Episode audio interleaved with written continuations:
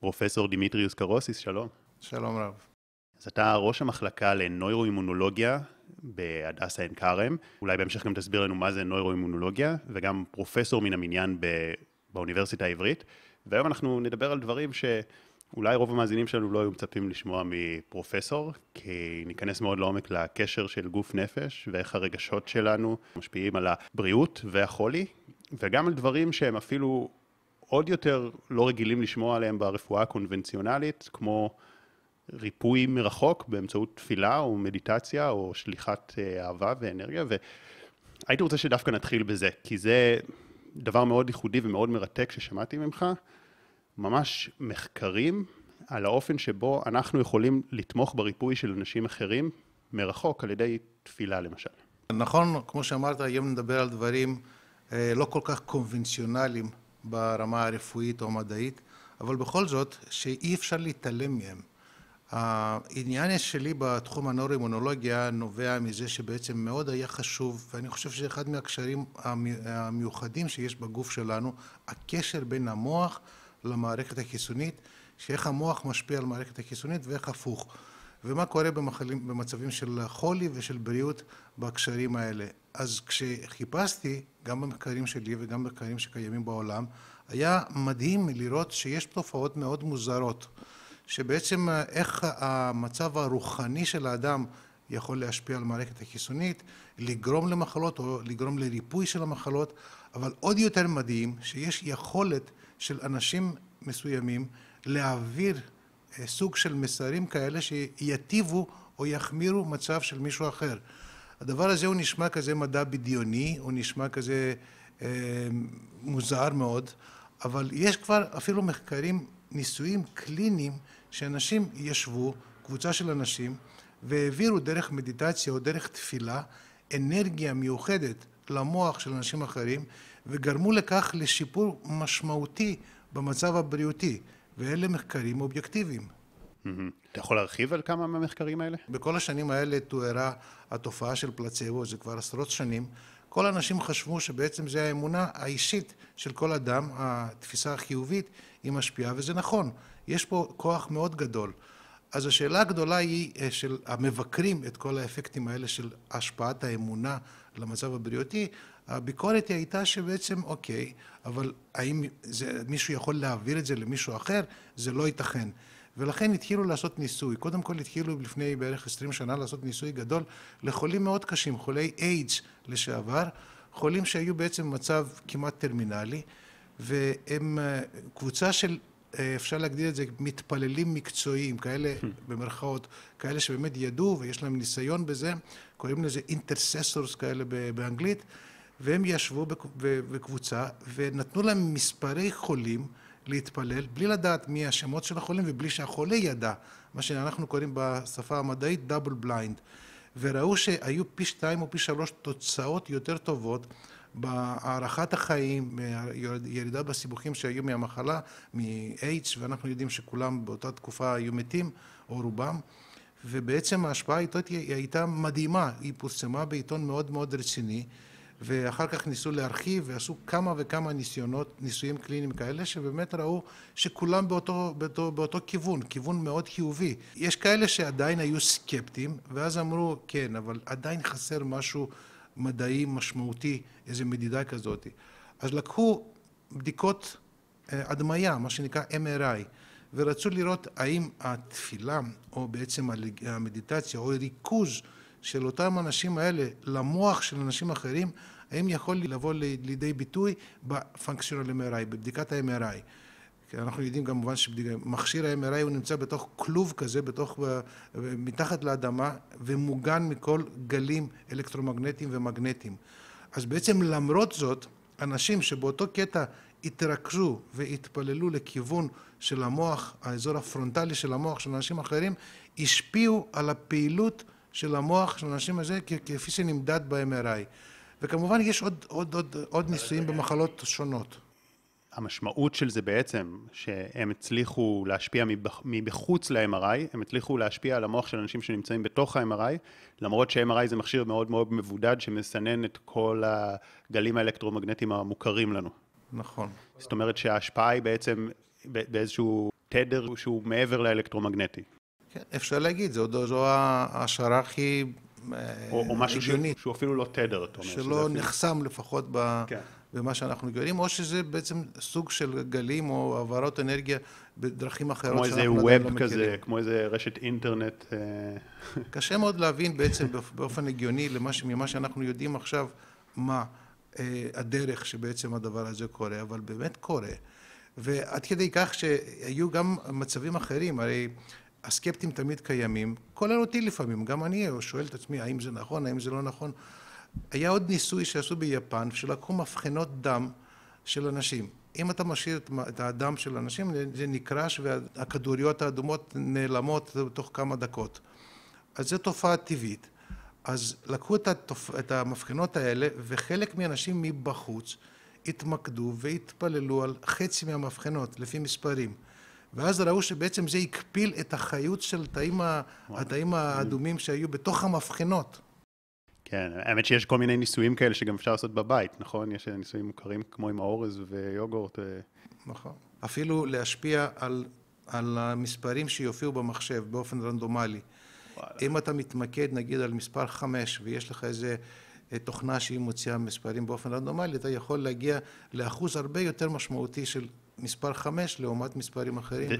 זה משהו שבדקו אותו סטטיסטית? זה בדקו אותו עם קבוצה של אנשים, ובאמת הסטטיסטית, סיגניפיקנטית סטטיסטית. כלומר, איך האדם יכול להשפיע על מחשב, יכול להשפיע על כדוריות אדומות, על מבחנות, על MRI של אנשים, זה עדיין משהו מדהים. עדיין אנחנו חייבים להיות באמת באדמה ולדעת שיש פה, אולי נגלה, הרבה דברים המדע לא יודע, ואולי נגלה בהמשך את הדרכים שהדברים האלה קורים. אני בטוח שיש דרך שאנחנו עדיין לא מכירים, אבל להתעלם מהתופעות האלה, ועם ההשפעה וההשלכה שיכולה להיות על החולי ועל המצבים כאלה של בריאות, זה יהיה בעצם טעות. כן, האמת שבסופו של דבר כל מי שמאזין לנו עכשיו, מאזין בפלאפון, ואנחנו הקלטנו את זה, ועכשיו זה מועבר מאיזשהו שרת של יוטיוב וספוטיפיי אל הפלאפון, זה גם איזשהו סוג של פלא, שלא היינו מבינים אותו לפני כמה שנים. כמשהו תקין לחלוטין. יותר מזה, אם לפני כמה שנים, 10-20 שנה, לא אומר הרבה, היו מדברים על דבר כזה שבעצם אתה תוכל להקליט ולהעביר את זה דרך הגלי יתר, ומישהו יראה את זה אחר כך, זה היה בלתי נתפס, ועכשיו הנה יודעים. יש דברים, יש התקדמות, גם הדברים שעדיין לא מבינים אותם, איך קוראים היום, אולי מחר נוכל כן לגלות. כן, בהתחלה קודם כל מזלזלים בזה, אחר כך מתנגדים לזה, ובסוף לוקחים את זה כמובן מאליו. הזכרת את הנושא של פלסבו, ואמרת שבעצם הדברים האלה הם לא פלסבו, אבל אולי תוכל להרחיב יותר על מה זה פלסבו, כי זה גם תופעה שהיא מדהימה בפני עצמה. כן, אני חושב שהיא תופעה מאוד מדהימה, מאוד מיוחדת ומאוד חזקה, שהיא די מקובלת מכל ברפואה הסטנדרטית והקונבנציונלית. זה התחיל מזה בעצם שמלחמת העולם הראשונה קודם, ובעיקר במלחמת העולם השנייה, היו הרבה פצועים והרמות, הכמויות של המורפין לא הספיקו. אז בעצם חלק מהרופאים לקחו נורמל סליין, בעצם מים, כמו מים, והזריקו במקום מורפין ואמרו לחיילים שבעצם נותנים להם את המורפין.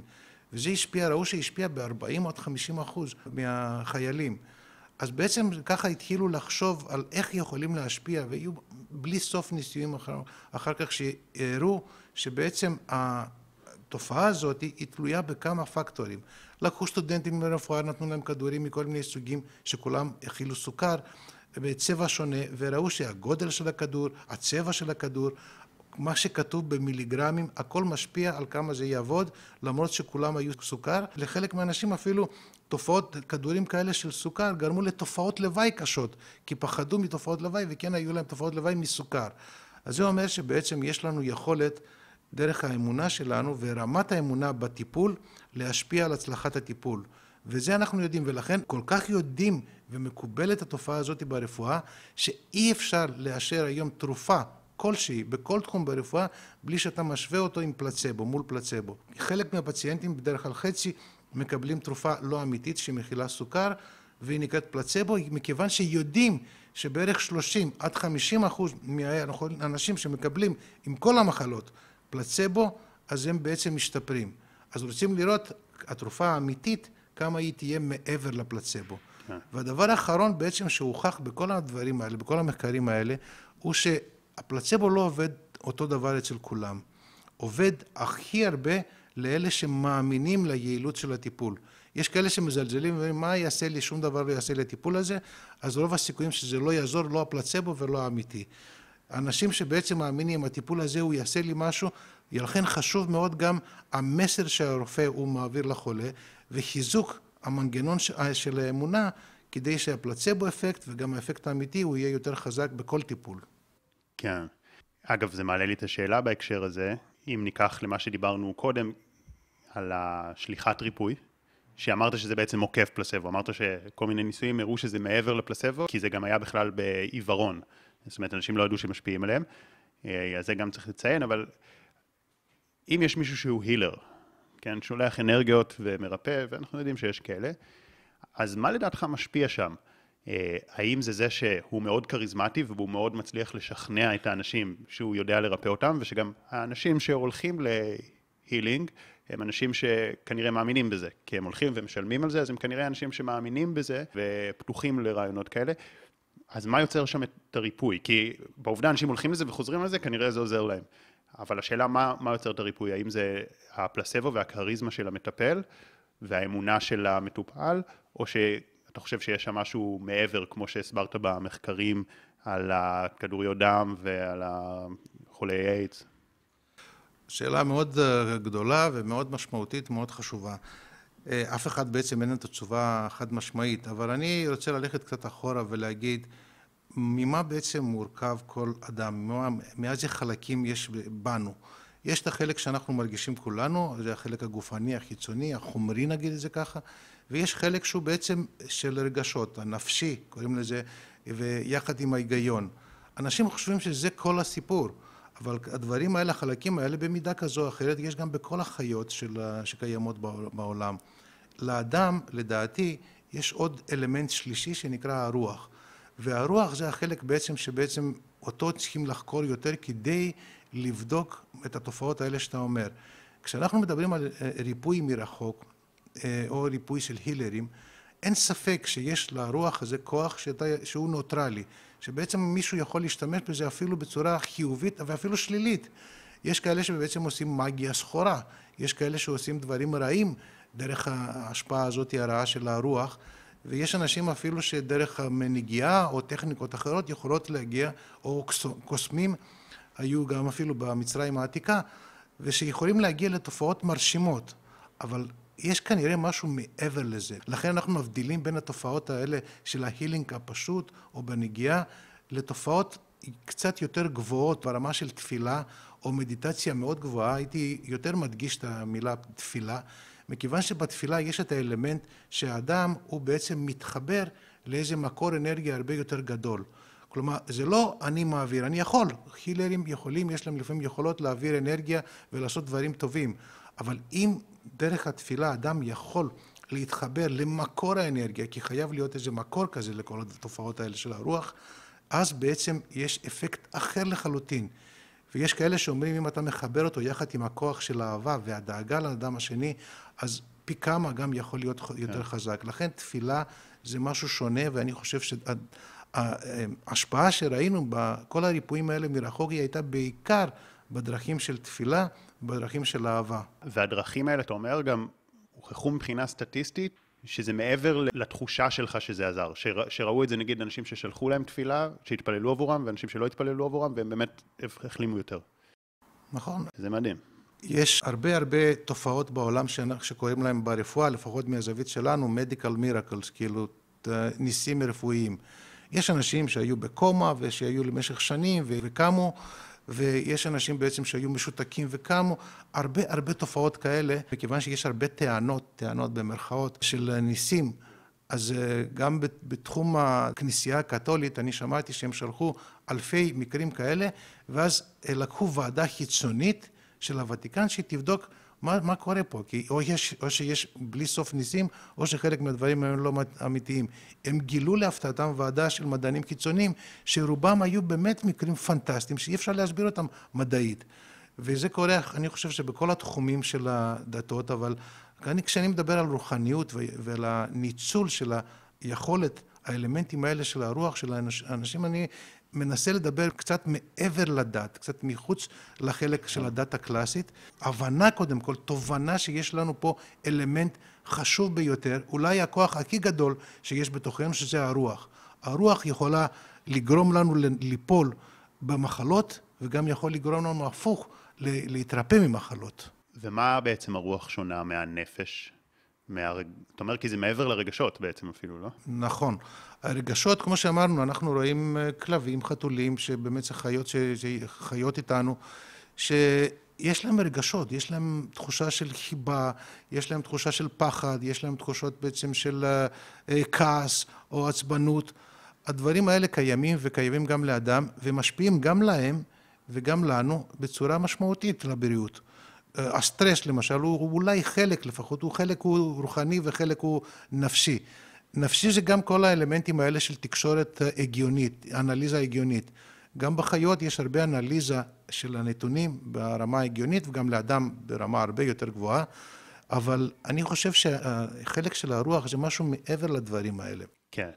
אנשים יקרים, מיד נמשיך בפרק. רק רציתי לספר לכם שאם אתם אוהבים את הפודקאסט, אני מזמין אתכם להצטרף בחינם אל קבוצת הוואטסאפ הסגורה, שבה אני שולח פעם בשבוע משפט השראה פלוס תוכן מעצים ואיכותי. קישור ההצטרפות נמצא בתיאור למטה. וגם מזמין אתכם לעקוב באינסטגרם ובטיקטוק, שם תוכלו למצוא סרטונים ממוקדים וככה לצרוך תוכן משמעותי שתורם להתפתחות שלכם באופן יומיומי. ואם גם בא לכם לשתף את הפרק בסטורי ולתייג אותי, תדעו שאני תמיד משתף גם אצלי, ואני מאוד מעריך ומוקיר את השיתופים שלכם. זה עוזר לי להגיע לעוד אנשים ונותן לי מוטיבציה להמשיך להשקיע ולייצר את התכנים הכי איכותיים שאני יכול. מודה לכם על ההאזנה והתמיכה, ואנחנו ממשיכים. הייתי רוצה לקחת אותנו שוב אל התחום המחקרי של הנוירואימונולוגיה, כי זה באמת, אתה מביא פה ידע שהוא מאוד ייחודי, ידע שלוקח את הרעיונות האלה שהרבה מדברים עליהם ומביא אותם בצורה, הנה, כאילו, מדעית, תראו, זה, כאילו, זה כבר מעבר לתחושת בטן שלנו. אנחנו מצליחים לראות את זה. אם תוכל לספר על, קודם כל קצת יותר על מה זה נוירואימונולוגיה, התחום המחקר הזה, וגם אולי על כמה מחקרים שמראים על הקשר שבין רגשות מסוימים, בין שרגשות כמו כעס ולחץ, ובין שרגשות חיוביים כמו אהבה ושמחה, על הבריאות שלנו. אנחנו יודעים שמנגנון ההגנה העיקרי של הגוף זה מערכת החיסונית.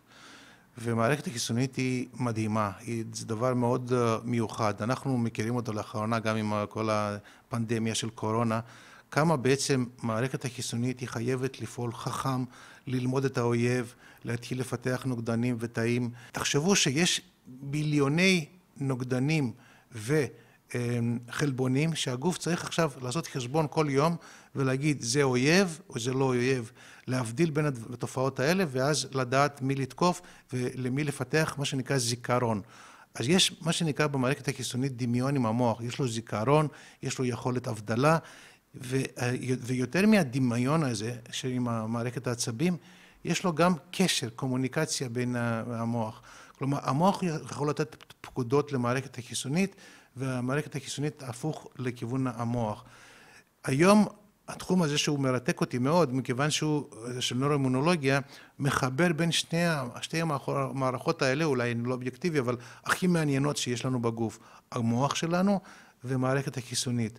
לכן קוראים לזה נוירואימונולוגיה. לפעמים הקשר הזה משתבש, ויש תופעות אוטואימוניות, מחלות אוטואימוניות, שמערכת החיסונית תוקפת את עצמה, ובמקרה שלנו את החלבונים שנמצאים במערכת העצבים, כמו במחלה של טרשת נפוצה. ואז צריך לתקן את ההפרה של האיזון הזה שהיה, הפרת הקשר בין המוח למערכת החיסונית. אני חושב שבאופן טבעי, מכיוון שמקור הרגשות, וגם מקור כנראה של הרוח, הוא נמצא איפשהו קרוב למוח, ומכיוון שזה משפיע על מערכת החיסונית, לכן היה לי עניין גם בתחום הרוחני, תמיד בכל השנים האלה, ולהבין את הקשר של הדברים האלה, של שלושת המערכות האלה. פעם אני נתתי פעמיים קורסים באוניברסיטה, בתחום הזה שנקרא יחסי גומלין בין המוח, הרוח ומערכת החיסונית. וזה מה שקורה, זה תחום מאוד מרתק, ולפעמים אנחנו יכולים לראות ביום יום, אני שומע ושואל תמיד את הפציינטים שמגיעים עם טרשת נפוצה ומחלות דלקתיות אחרות ומחלות נוירולוגיות אחרות, מה קרה כשהתפתחה המחלה בדיוק? מה היה? רובם מתארים איזה אירוע סטרסוגני משמעותי, רובם מתארים שלא היו בסדר עם עצמם, רובם שסבלו או שהיה איזה אירוע טרגי במשפחה. כלומר, תמיד קרה משהו, ואנחנו יודעים עכשיו באופן מדעי ומדויק, שכל סטרס חמור כזה, נקרא לזה סטרס שלילי, הוא משפיע והוא מפר את האיזון במערכת החיסונית. אין ספק, הרי אנחנו יודעים את זה, את הסיפור הכי פשוט, כל אדם שהוא מפתח לפעמים הרפס בשפתיים, זה קורה כשהוא בסטרס לבחינות או סטרס אחר מהעבודה. אז מכיוון שיודעים את זה, תחשבו עכשיו פי כמה יותר גדול מה קורה במחלות, ומה קורה בזיהומים, שיש יותר זיהומים, מה קורה גם בתופעות האוטואימוניות, במצבים אחרי סטרס. אז סטרס ידוע, וסטרס הוא נמדד גם על ההשפעות שיש לו, על הכדוריות של המערכת החיסונית. עשו הרבה ניסויים כאלה וגם אחרי אירוע סטרסוגני ובדיקת דם. וראו שבעצם כל המרכיבים של מערכת החיסונית עוברים איזה קלקול, בוא נגיד, איזה חוסר איזון דקות אחרי האירועים האלה של הסטרס. ומצד שני, לקחו בעצם בני משפחה שבעצם היו צריכים לטפל בהורה, שהוא בעצם משותק או יש לו אלצהיימר, והוא חייב כל הזמן, כל יום טיפול. לאנשים האלה שטיפלו, האנשים שבבית שטיפלו בחולים, היה להם תמיד איזה סטרס קבוע, וראו שרמת המערכת החיסונית הייתה 50% ירודה מהממוצע. דווקא לאנשים שבעצם מהצד השני, שדאגו להם ונתנו להם אהבה, ראו שהמערכת החיסונית הייתה פנטסטית. כלומר, כשנותנים loving וכאילו אהבה וטיפול בסביבה, משפרים את הדפקות של מערכת החיסונית אובייקטיבית. וההפך. אלה שטיפלו נפגעה להם המערכת החיסונית או השתפרה להם? לרוב, היו תקופות כאלה בעצם שעשו את זה מתוך אהבה בהתחלה והיה טוב, זה עבד טוב, אבל כשמדובר בטיפול כרוני של שנים, אז זה גרם להם לסטרס כרוני ולייאוש כרוני, ולחלק מהם היה כן ירידה.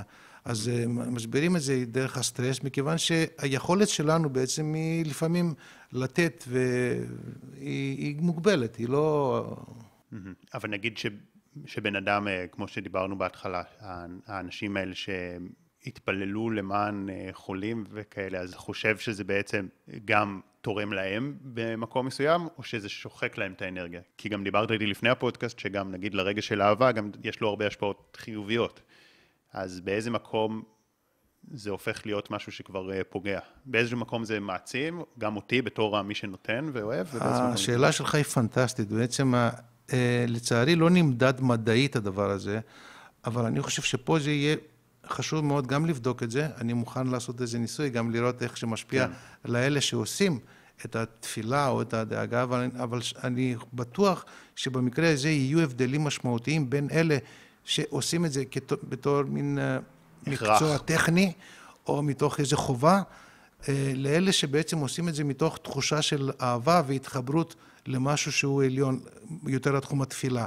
לדעתי, אנשים שבעצם עושים את זה מתוך כיף, מכיוון שככה זה מתחברים יותר טוב עם הכוח העליון, עם אלוהים, אז אצלהם לדעתי תהיה השפעה יותר חיובית, אבל זה צריך להוכיח במחקר, אולי נעשה מחקר כזה, אני אשמח. כן, האמת שגם אמרנו, דיברנו לפני הפרק, שיש פה הרבה מאזינים ואנשים שמתרגלים מדיטציות, ושאפשר לתכנן המון מחקרים כזה של שליחת אנרגיית ריפוי, והמון המון מחקרים שאפשר לעשות. אז אני מבקש מכם, תעקבו כאן למטה, יש קבוצות וואטסאפ ובמייל, כי אנחנו נתכנן משהו, נכון, פרופסור קרוסיס יתכנן, ואז אני אשלח לכם, שביחד נעזור לחקור יותר את התחום המדהים והמופלא הזה, ואתם תוכלו להשתתף ממש בניסויים האלה, שהם פורצי דרך וחדשניים, אז פשוט תצטרפו לקבוצות הוואטסאפ שכאן למטה, ואנחנו נעדכן בקרוב, אני מאמין. בואו נחזור לדברים שכבר נחקרו. אז דיברת על ההשפעה של סטרס, בואו נדבר גם על ההשפעות של נגיד כעסים, או של דווקא שמחה. בעניין הזה של הכעס, טוב שהזכרת את זה, כי בעצם כעס שהוא בעצם חריף, חזק במיוחד, שאנחנו כועסים ומרגישים משהו לא בסדר בגוף, אבל צריך לדעת שבאותו זמן הורגים תוך שניות כמה מיליונים של תאים, יש ויכוח על כמה זה בדיוק, בין 2 ל-20 מיליון תאים מכל הסוגים בדם נהרסים, מכיוון שיש פה מנגנונים פיזיולוגיים של התכווצות כלי דם, מנגנונים פיזיולוגיים אחרים של ירידה בהפרשת חומרים שקוראים להם ציטוקינים. אז בעצם זה משפיע באופן מיידי, כעס באופן מיידי למערכת החיסונית וגם להרג התאים. אותו דבר כמובן של הסטרס, במיוחד הסטרס הממושך.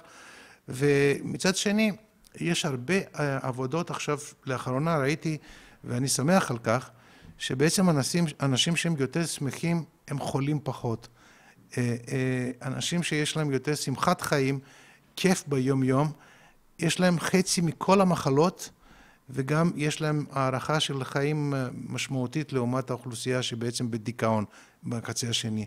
דיכאון זה באמת תופעה שיכולה להיות מאוד שלילית, וגם יכולה להשפיע על המערכות של הגוף.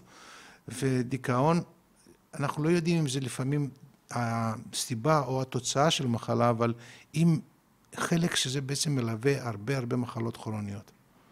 בהתאם לתוצאות האלו של המחקרים והידע שקיים היום, אתה חושב שהתקציבים של מערכות הבריאות מנותבים בצורה נכונה למקומות הנכונים?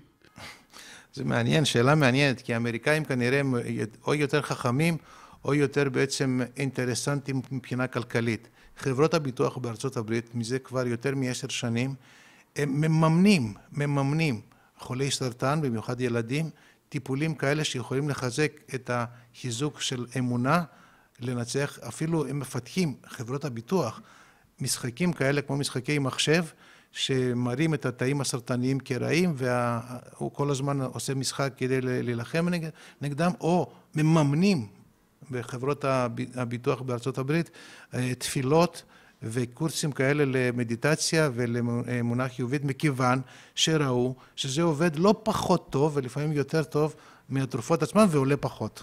זאת אומרת, חברות הביטוח לא רוצות לשלם לחברות התרופות, אז בעצם בסוף מי שיפתח את התרופות זה חברות הביטוח ולא חברות התרופות. צריך לדעת שבכל מחלה, גם בסרטן כמובן זה הרבה יותר קורה, שהריפוי הוא בעצם התרופות, כל התרופות שלנו, יש לנו תרופות מאוד יעילות ותרופות טובות, אני מאוד בעד, אני שותף בפיתוח של חלק גדול מהתרופות, אני לא אומר לזרוק לפח את הרפואה הקונבנציונלית, היא תהיה תמיד המרכז ואנחנו צריכים את זה ביום-יום. רק שתדעו שהרפואה הקונבנציונלית הרגילה, ושום דבר ברפואה לא יכול לרפא לגמרי. כן. חייבים את החלק השני, שהוא לפחות באותה מידה 50%, 40%, 30%, כי הריפוי הוא בעצם נעשה רובו מהגוף, מהכוחות שלנו. האדם הוא לא נולד כדי למות. עכשיו אני אגיד לך משהו שנשמע כמו פצצה. המוות זה לא דבר טבעי. אנשים אומרים בעצם שהדבר הכי בטוח בעולם זה המוות. מוות זה קלקול, מוות זה מחלה, הזדקנות זו מחלה. אלה דברים בעצם שלא היו נועדים להיות ככה, וזה בעצם איזה שיבוש במה שקורה במערכות הביולוגיות שלנו. אבל גם אם בן אדם הוא כולו מואר ושמח ובשלווה ובנירוונה, גם האנשים האלה, הגוף שלהם לפחות הגוף שלהם כן מת. כן, קודם כל יש איזה קונספט כזה, זה אמונה כללית שאדם חייב למות, וזה קורה, מתגשם. אבל למרות זאת יש כמה דוגמאות בהיסטוריה, אפילו בהיסטוריה של היהדות, לפחות 2-3 שאני מכיר, שלא חוו מוות פיזי. ויש פה את הפוטנציאל הזה. אני חושב שיותר חשוב לא להגיד מי יגיע למצב הזה, ואם אפשר להגיע, אולי כרגע בתנאים הנוכחים זה בלתי אפשרי, אבל לפחות לקבל את העיקרון. והעיקרון הוא אומר ככה, שבעצם, אני לא יודע אם אתה מכיר את התופעה, יש תופעה כזו של הרבה אנשים שנחשבים בכל הדתות קדושים, וככל שיש להם קדושה יותר גדולה, רואים שיש תופעה כזו שבעצם כיליון הגוף אחרי המוות הוא לא אותו תהליך, יש כאלה אפילו של מאות שנים נשמרים. ואומרים שיש פה איזה קשר, אינדיקציה, הרמז, שבעצם רמת הקדושה של האדם יכולה לגרום להאטה לפחות, או לפחות אפילו עד ההפסקה של תהליך הכיליון הגופני. אבל אני חושב שיותר חשוב להבין את זה כקונספטואלית. אם היינו חושבים שבעצם המוות זה משהו לא תקין, זה צריך לעבור תיקון, ובעצם זה לא הרצון והתוכנית המקורית של אלוהים, אלא תוכנית מגירה שקורית היום מכיוון שהכל זה נמצא בשיבוש, אז יכול להיות שבעצם לפחות נתחיל לחשוב אחרת ולהתחיל להתנהג אחרת. לפחות עקרונית, לא אומר שזה יקרה מהיום למחר.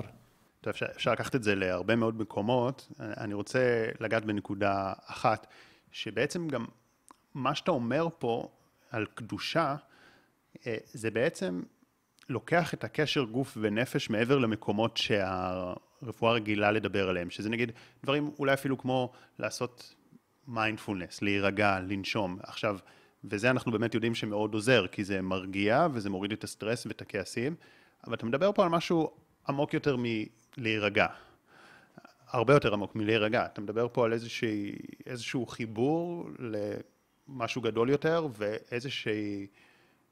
ואיזשהו אורח חיים, אולי איזשהם גם ערכים לחיות על פיהם, איזושהי משמעות לחיות על פיה, שזה מעבר ללהיות רגועים. ללא ספק, בדיוק. יש להבדיל בין טכניקות של רגיעה, טובות מאוד, גם כן. יוגה וגם טכניקות אחרות, טכניקות מסוימות של מדיטציה שעוזרות מאוד גם למחלות וגם להרבה אנשים, אבל למשהו שהוא בעצם ברמה אחרת. לפחות, אני לא מבטל את התופעות האחרות שהזכרתי קודם, אבל אני חושב שהתפילה וההתחברות עם כוח עליון, ובעצם שינוי של החלק הרוחני, תיאור של החלק הרוחני של האדם, הוא יכול לגרום לתופעה של בעצם אל-כיליון של הגוף. עקרונית, קונספטואלית. אם אנחנו נבין את זה, ואם אנחנו נבין שבעצם זה שיש היום מחלות ומוות, זה דבר לא תקין, זה מאוד חשוב. כי עדיין אנחנו היום באנושות, אין לנו הבחנה טובה, ואנחנו יודעים כרופאים שקודם כל כדי לטפל בבעיה צריך לעשות הבחנה טובה. ואנחנו פה חלוקים לגבי האם בעצם המצב הנוכחי בעולם, עם הטרשת נפוצה, עם אלצהיימר, עם מוות, עם סרטן, זה תקין או שלא תקין? חייבים להבין קודם כל שזה לא תקין, המוות זה לא תקין. אם אני לוקח את זה לכיוון אחר לגמרי, לא של רפואה, כל מיני הרגלים מזיקים שיש לאנשים, התמכרויות, בין שזה לאוכל, לסיגריות, לדברים כאלה. אנשים אומרים, טוב, מה, כולם ככה. זה כולם ככה, זה בסדר, זה חלק מהחיים, אבל אי אפשר לחיות אחרת, אבל אפשר לחיות אחרת, אבל פשוט, ואולי גם זה הסיבה שתרופות גם תמיד יישארו, גם אם אפשר דרך הנפש לרפא באופן מושלם, כי או לא תמיד יישארו, אלא יישארו להמון המון זמן, כי גם אם תביא מחקרים מושלמים על איך כל מיני תפילה ומדיטציה וחיבור לרוח, יכולים אפילו לתת לך חיי נצח. אני חושב שגם אם תבטיח לאנשים חיי נצח באופן מדעי ומבטח, הם עדיין לא יעשו את זה, כי כמו שאנשים יודעים שסוכר לא בריא להם, והם עדיין אוכלים אותו, כי זה משהו, זה כוחות חזקים. אבל אני כן חושב שככל שאתה מבין את זה יותר, אז לפחות נותן לך מוטיבציה ללכת בדרך הרוחנית ו... לעשות עבודה פנימית. זה נכון, אבל תמיד האנשים, הרי מה הם רוצים? גם על הדברים שאנחנו מדברים היום, וגם אפילו מגיע להיסטוריה הרוחנית של כל אלפי השנים. אנשים רוצים הוכחות. כן. אנחנו במדע רוצים הוכחות באופן הגיוני, באמונה הם רוצים הוכחות. קודם כל, מה שהזכרת עכשיו, כל הניסויים האלה, רוצים לראות. היו לי חברים שאמרו, אם הייתי רואה ניסוי, שמה שאתה אומר זה אפשרי, אז הייתי מאמין. הנה, הראיתי לו את הניסויים, אחר כך יש לו ספקות. נכון. אז אותו דבר זה יקרה גם אם יראו איזה נס גדול. יש כאלה חברים שאומרים, נוכחות של כוח עליון, אני מוכן להאמין אם אני אראה איזה נס כזה גדול שיקרה לי עכשיו. אני אראה אדם קם מהמתים, אז אני...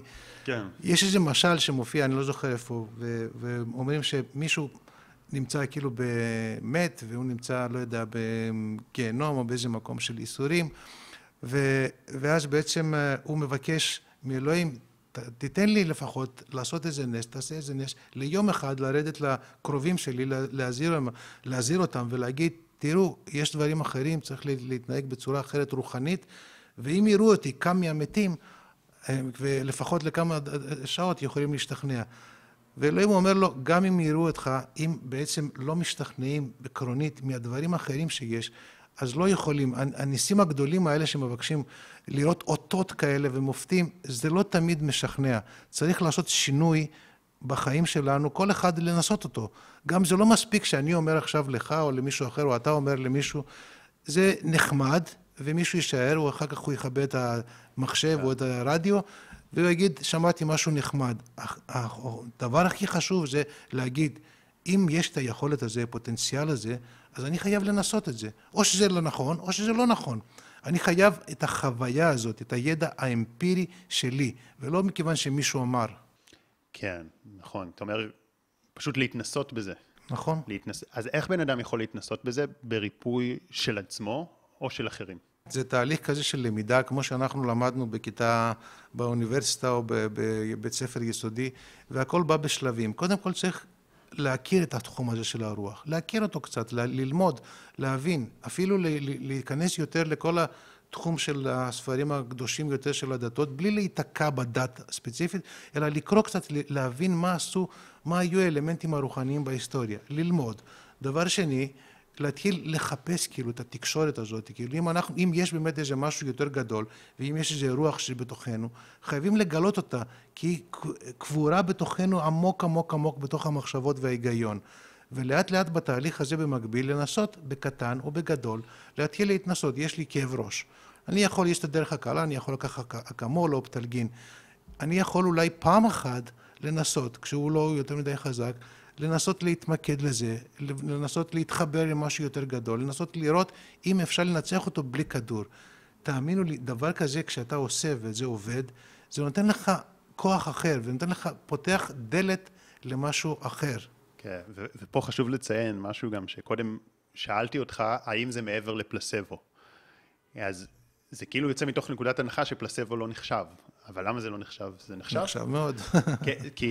כי בעצם אני חושב שכל המחקר של תרופות נגיד, הוא בודק האם תרופה משפיעה מעבר לפלסבו, ואז כאילו מתייחסים לפלסבו כלא נחשב, אבל למה זה לא נחשב, אם אפשר להשתמש בזה, ואם זה גם, כמו שאמרת, פלסבו לא שווה לכל האנשים. ככל שאני מאמין יותר, הוא יכול לעזור לי יותר ולהשפיע יותר. אז גם אם זה רק פלסבו במרכאות, זה עדיין עובד. נכון, צריך להיות שילוב. קראתי באחד מהספרים, הרי יש דמות יהודית שקוראים לו ישוע, הוא היה באותה תקופה בעצם שהוא היה נושא כל מיני ניסים. אני התעניינתי יותר למשהו בעצם איך היה הכוח של הריפוי הזה לאנשים האלה, בין אם זה סיפור דמיוני או סיפור אמיתי. היה מישהו שהיה עיוור מלידה, ובעצם הוא שאל אותי, האם אתה יכול לרפא אותי? אז הוא אמר, אם אתה מאמין, יהיה לך כלפי האמונה שלך. ואז הוא לקח אדמה, והוא שם לו בעיניים אדמה. זה היה הפלצבו. ואז בעצם אנחנו רואים את זה כרופאים, לא לפי הסיפור הזה, אבל גם ביום יום. אתה רואה שיש אנשים שצריכים גם את הסוג של פלצבו. לתת להם את התרופה, לתת להם איזה משהו, טכניקה שבעצם יכולים לחזק את האמונה שלהם, וחלק שבעצם לא צריכים את זה. אז צריך לראות גם לפי כל אדם. לפעמים אנחנו צריכים את הפלצבו, לפעמים לא, אבל בסך הכל עם פלצבו, בלי פלצבו, זה עדיין הכוח של האמונה שעושה את זה. אגב, זה נכון באופן חד משמעי, בתור מי שעוסק לא בדברים רפואיים, אבל בעניינים נפשיים, וגם יצא לי ללמד קורס NLP, שזה טיפול אימון נפשי, אז אני ממש רואה את זה, שמי שמגיע ומדבר עם ביטחון, גם אם הוא מתחיל בדרכו, אבל יש לו ביטחון בהנחיה שלו, והוא משדר את הביטחון הזה למונחה שלו, הוא יכול לעזור יותר מאשר מישהו שעושה ממש מדויק לפי הפרוטוקול. מישהו שלוקח את הטכניקה ועובד מדויק לפי הפרוטוקול, אבל חסר ביטחון, לא יעזור באותו אופן ממישהו שעשה שטות גמורה, משהו שאתה תגיד, הוא היה יכול עכשיו להציף לבן אדם איזה טראומה, רק לעשות לו נזק, אבל זה עזר לו. כמו שאתה אומר, בדיוק קורה גם ברפואה. חשוב להגיד שזה לא בא להוריד את המקצועיות, כאילו עדיין חשוב להיות מקצוענים והכל, אבל להבין שזה גם... חשוב מאוד הדרך. כן, זאת אומרת, זה לא שאני אומר שרק תבלשטו בביטחון, אז זה חשוב ורק... הביטחון והאמונה שהיא הדרך שמעבירים את הדברים האלה, זה מאוד קריטי על איך שמשפיעים. גם ברפואה, נגיד, למה בעצם הרופא, החולה שלך, שמגיע לרופא שהוא פרופסור, הוא מקבל יותר את הדעתו, אפילו אם היא אותו דבר שהחולה הוא שמע לפני 3 ימים מהרופא המתמחה. למה? מכיוון שהוא מעביר את זה ביותר ביטחון, מכיוון שיש לחולה גם יותר אמונה ברופא. וזה אגב גם במידה רבה מחזיר את האחריות אלינו כמונחים, מטופלים, אם אנחנו מבינים את זה, שהיכולת שלנו לקבל טיפול בין שנפשי ובין שרפואי, תלויה במידה רבה ביכולת שלנו להיות פתוחים לזה גם. ללא ספק, אני פותח קצת את הדלת. אני חושב שמה שבעצם נועל את הדרך, את האפשרות שלנו, את הפוטנציאל שלנו הזה, כי יודעים שאנחנו מנצלים רק איזה 8% מהפוטנציאל של המוח. יש לנו הרבה יותר פוטנציאל, ושחלק מזה, החלק העיקרי הוא טמון ברוח, אבל אנחנו לא מכירים את זה. שמה? שאנחנו מנצלים אחוז קטן מהמוח, זה לא מיתוס? 7-8%, לא, לא, זה נכון. מבחינת הפוטנציאל לעומת הסינפסות הקיימות. עכשיו, אנחנו יודעים גם שיש פוטנציאל לפלסטיות של המוח, שיכולת בעצם לפתח סינפסות חדשות. והדברים האלה לא קורים מכיוון שמתעלמים לגמרי מכל החלק הזה. חייבים לפתוח את החלון הזה של הרוח. ומה סוגר את החלון הזה? לדעתי ההיגיון, יותר מדי ההיגיונים. אנחנו הכל רוצים לפי ההיגיון, לפי 5 החושים שלנו.